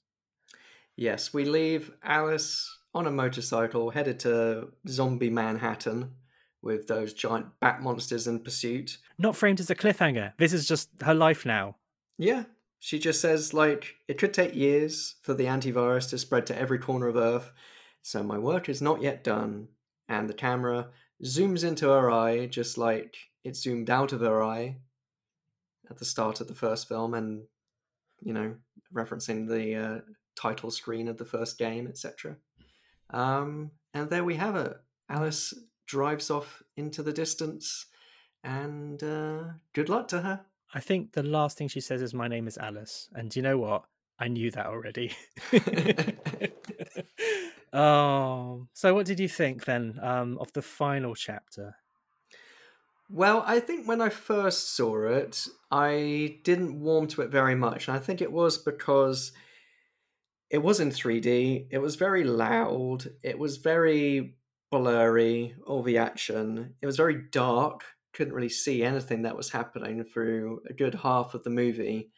And it felt very much like it was just retreading everything that we'd seen before. Um, but I think this time around, I definitely enjoyed it more, and I think it's definitely one of the stronger episodes standalone of the franchise because I think the action is a bit sort of punchier. I think it's a bit more um, interesting. The set pieces, I think, yeah, it has that story, it has that character which the franchise has been searching for this whole time, and finally does something with it, even though it completely just comes out of the blue. But like you know, this whole end of the world apocalypse umbrella orchestrating this great purification of the planet. It's completely balmy, but you know, it kind of adds an interesting element which isn't really in the games, I don't think, has been you know, Umbrella's plan is is made that explicit, so at least it gives it something. And I think it also just it's it's I think Milla Jovovich is it's a strong performance. She doesn't really say or do much different, but it's you know the, the sort of maturation of the character at last. And counterpoint to that, you finally have like a good, juicy villain for her to go up against. And yeah, he's been in other films, of course, but um, it's like his time to shine. And you you kind of um, even though I think like the rivalry that Isaacs and Alice have for each other is manufactured to an extent. It's just like, oh, we've got to have her against someone. Oh, well, let's put this guy. But by kind of like retrospectively making him like the architect of this apocalypse, like he was the one who basically greenlit the end of the world. Um, I don't know. It, it adds something, and the fact that it's Iain Glen doing it in like very delicious fashion, it just brings a smile to my face every time he's on screen being a big smarmy smirky maniac so i saw this film with you of course at the cinema and um yeah i i actually did a review of this film back on letterboxd which i'm not going to read it's actually quite a lengthy one but i seemed quite down kind of down on it then but i think both then and now i did really appreciate that that this this has an this has an ending and it feels direction has a direction and is not just action for action's sake. There is a lot of action. I mean, it is mostly action, actually, but I think it's a combination of. I think it feels more expensive. It looks more solid as a film. Um, there is character drama and character dynamics. There's, I mean, you know, a big, a big question when you're writing characters is what do characters want? You know, and I actually don't know if I could tell you what Alice really wanted through the majority of her films, other than sort of that nebulous sort of safety sort of thing. But here, Alice realizes there there can be an end to this, and I think that's very, um, you know, you go with her on that. And you know, I, have said this a few times. This review doesn't make sense what what Umbre- Umbrella's ultimate goal means, but at, at least at least we know what they want now. and um, yeah, I I think uh, regardless of what we say about our final rankings of the franchise, I think this is a strong end to this franchise, and I feel it's a bit of a love letter to the fans who've kept with these films for so long through thick and thin. mm. But um, yes, I'm just so glad that it didn't end on on retribution um, and I feel like lessons were learned from Retribution, and I feel like a lot more effort was put into sort of the emotional journey of the characters, and you know, maybe got me a little bit more excited about Monster Hunter than I would before, because I feel like halfway through the start of this film, where Milla Jovovich is being chased by a giant monster in a truck, he was like, "Oh, I can make another film all about this." so we'll see. So yeah, a strong finish, which again, when we're talking about you know the overall context of the Resident Evil franchise, you know, is maybe damning with faint praise. I mean, these are all kind of two to three star movies. Yeah, at look at my ranking. I've got a three and a half somewhere. so when we're looking at our final rankings, there's there's a degree that some of these places could shift at any given day. So it really is just depending what mood I'm in that most of these can be effectively jumbled up. But shall we present our, our final Resident Evil ranking? Yeah.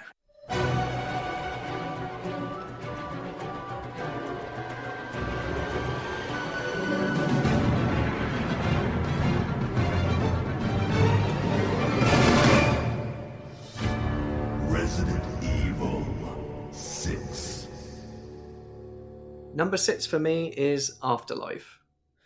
Oh, I see. Well, I got I got Resident Evil Retribution because, like I said a few times, I just found it oh, just interminable, as in all the slow motion. I think in the last review we were saying it's just completely chaotic noise and a little bit insulting, if I recall. Well, I mean, I, I think Afterlife is the weakest for me because I think it is actually after the big clone attack of the clones at the start of the movie, it is like a whole load of dull until they get to the ship at the very end. Um, so, and a lot of it is again like in slow mo, and that worked when it was in 3D and doesn't work necessarily at home. So, I think it's maybe the sort of you know the dip in the middle for me. There's just not much character to it. Resident Evil 5. So for number five, I have Extinction. That's now my number five as well. Yeah. I think again it's like that sort of middle dip, and yeah, you've got more Iain Glen in that movie, but I feel like it's just a very bland setting, and the sort of you know now that we have Mad Max Fury Road, we don't need Resident Evil Extinction. And if you're going to bury your Iain Glen under so many prosthetics at the end, you're misusing your Iain Glen. so um, no, absolutely not. Resident Evil 4. For me, Resident Evil Afterlife sits at number four. Okay, well, I put Apocalypse in number four because it's definitely the worst made Resident Evil movie by a big chalk. I think it's definitely like this is objectively a sort of bad movie as opposed to like like a stupid or or average movie, but there's so it's definitely the film which is the most in keeping with the games in terms of you know the setting and the things they encounter and what they do and the way it's shot.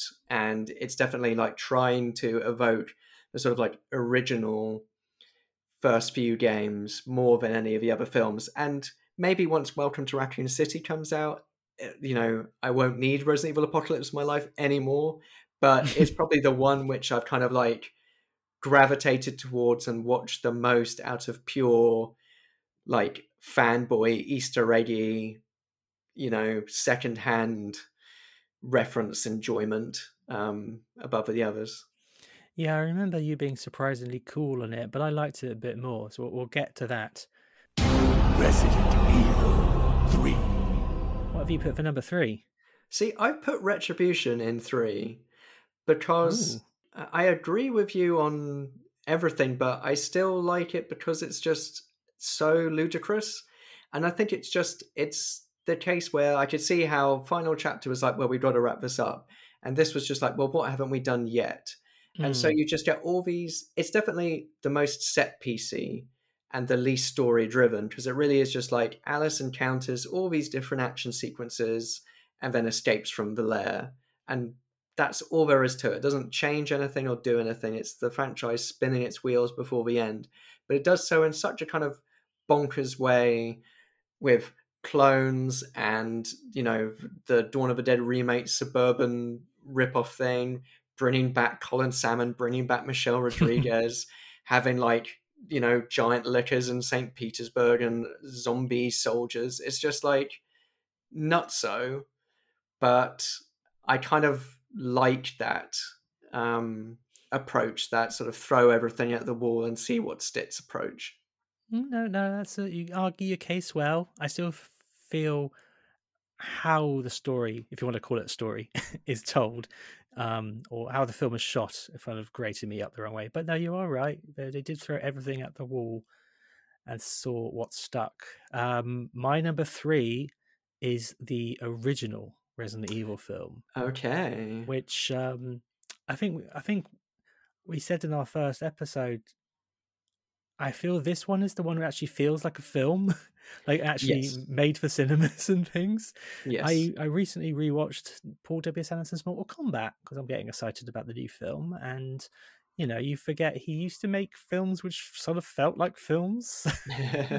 I don't know how to describe it, but yes, I mean, it so it. I think maybe it would be a little bit lower if it was kind of made later, if that makes any sense. But I think mm. by virtue of the fact that it feels like an actual film, I just feel just as a little bit dry. I don't know. But of course, this has been out of all the Resident Evil films, this is the one I haven't watched in like a few years now. So, you know, I always give it a go. I always put it on. the um cycle starts again. yes. We'll do re re reviews, re Resident Evil re reviews. Uh, when we run out of other films to do. Crowd say Bo Selector. Resident Evil uh, number two, we're on now, aren't we? So this is where I put the final chapter. And this Mhm. might be because it's like the freshest in my mind and all that kind of stuff. But I do think I, I feel like the film sort of like start strong and go gradually down and then dip and then like spring back up again towards the end. And I think yeah, got to give it to Glen um, for making um, the most out of um, that film. And you know, it's without him, it would probably be a bit further down in the list. But um, yeah, as I said earlier in the episode, I think it's uh, it's uh, it's a goodie. I feel like we've got an Iain Glen podcast coming along where we go through his oeuvre. So, um, yeah, maybe that will be the sequel to this at some point.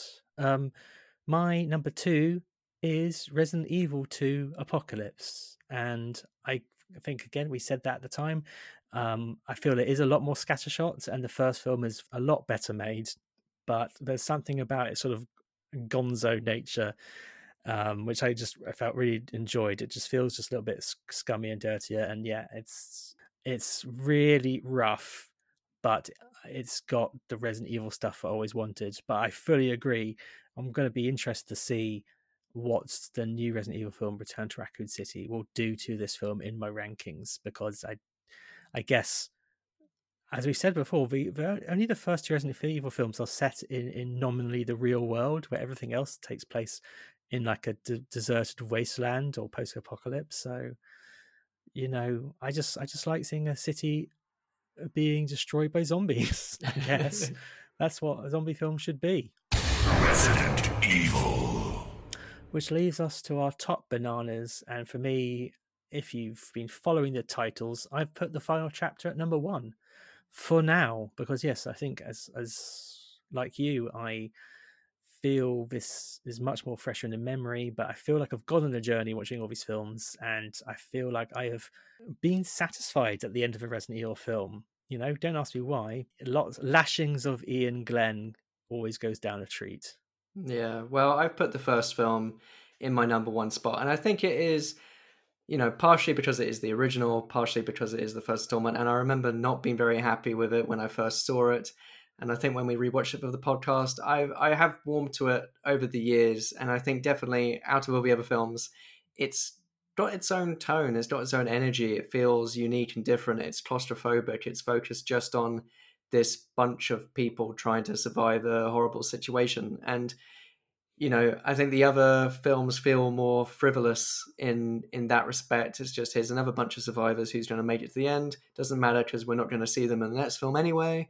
Um, whereas uh, in the original, it it it feels you know because it is set all in the hive, it feels contained, and um, I think it's like the film which is trying the most, and as you say, the most sort of cinematic, even though it is probably on the smaller scale. Well, that really makes me happy because I do remember, to my surprise, you saying how you really didn't like the first Resident Evil film because you were such a fan of the games. And so this has been worth it, Rory. This again, this is all in the context of ranking these six movies. As soon as I bring any other movies into this realm, like there's thousands of other films I prefer to these films. That's true. But you know, as Resident Evil fans, they'll have a special place in our hearts. And so we'll bid farewell to Resident Evil and, you know, thank you.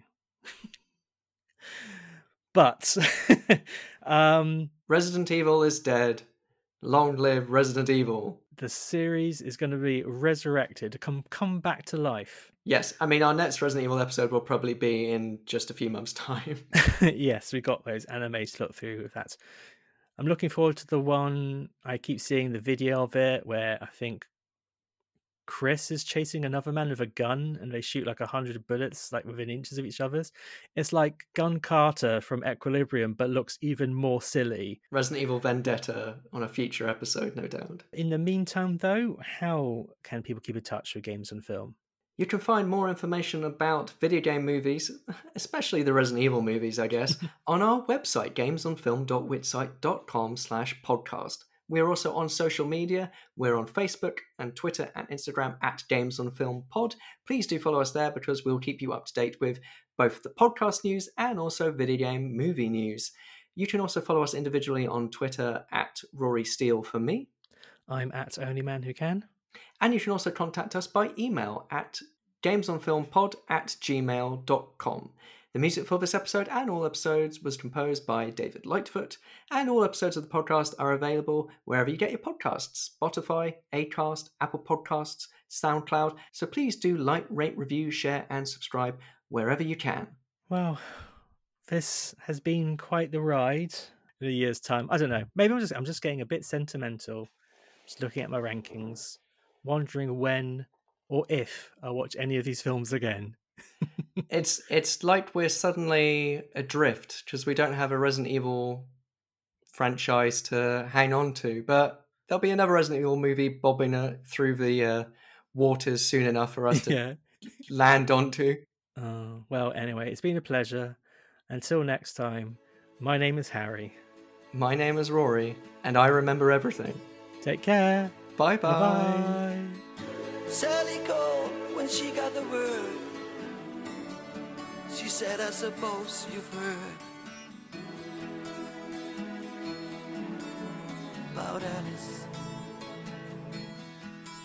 Well, I rushed to the window and I looked outside, but I could hardly believe my eyes as a big limousine rolled up into Alice's drive. Oh, I don't know why she's leaving or where she's gonna go. I guess she's got her reasons, but I just don't wanna know. Cause for 24